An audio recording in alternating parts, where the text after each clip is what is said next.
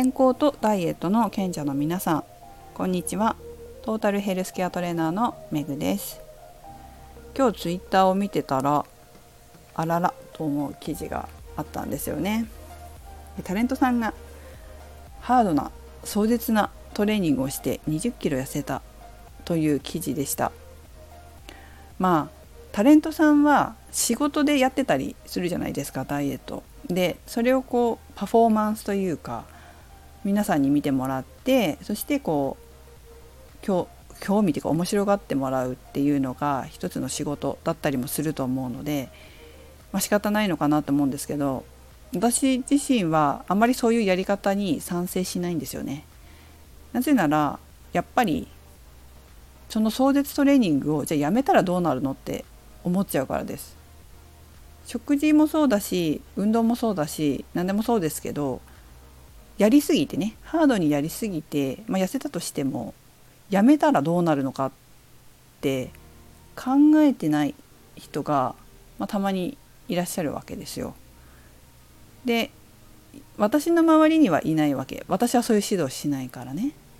でも見てて見ててというか話を聞いててすごいハードなダイエットしたのにお金もかけて時間もかけて戻ってくリバウンドしていくって人ってやっぱり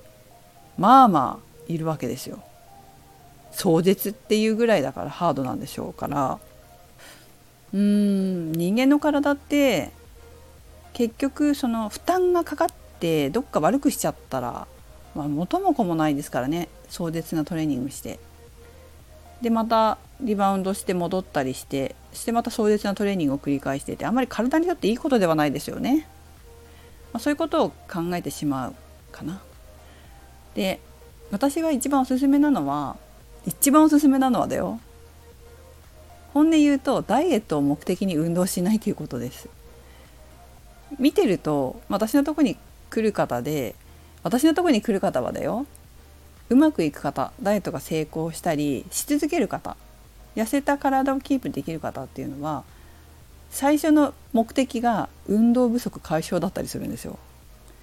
全然体を動かしてなくて体を動かさなきゃいけないなって思ったと。で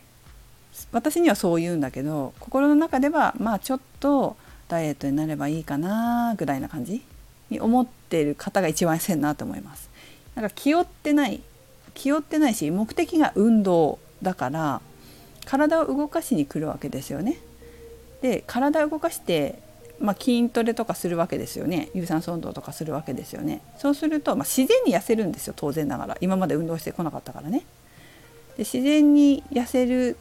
のと同時に運動不足解消に来て運動するから運動した結果やっぱ肩こりが解消したりとか腰痛が解消したりとか、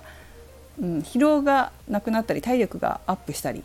そういうことがあるわけじゃないですか。そうするとあ運動っていいんだなって思うんですよ。あ運動ってやっぱ大事だな。すごい体が楽になって元気になる。心も体も元気になる。すごい体を動かすのっていいんだなって思う。それがやっぱり運動の継続につながるわけですよ。運動が嫌じゃなくなる。運動が楽しい気持ちがいい。だからやろう。それは絶対ダイエットに役に立つわけですよね。途中で運動をやめちゃったりするから結局筋肉量がまた減ったりとか消費エネルギーが減ったり、まあ、それによって活動量普段の活動量も減ったりしてリバウンドしていくわけですけども運動そのものが気持ちいい楽しいって思ってもらえるとまた運動しよう運動続けよう運動気持ちいいまたやろうっていうふうにこう継続されていくから筋肉も維持できるし消費エネルギーも上がるし、まあ、上がったままだししかもだんだん体力もついてくるから少しずつもう少しこうレベルの高いっていうかちょっとハードルの高いような運動もできるようになってきたりするわけです。そうするとさらにダイエットにも相乗効果が得られるんですよ。しかも継続できるしね気持ちよくてやってるから。その方が私はダイエットには効果的っていうかその人の人生にとっても健康にとってもプラスなんじゃないかなっていつも思うわけです。いかがでしょうか？まあいろんなねダイエット方法がありますけど私はそこが大事だと思ってるタイプです。継続、うん、運動が楽しいなと気持ちいいなと思ってもらうこと。そしてそれによって継続できること。そしてその副次的な効果として、えー、体重が減ったり体脂肪が減ったりする。そしてさらに健康にもなっていくっていう。こうなんか自然な流れというかね。うん。その方が自然だなって思うんだよね。皆さんはいかがでしょうか。考えてみてください。それでは今日も良い一日を。お過ごしください。めぐでした。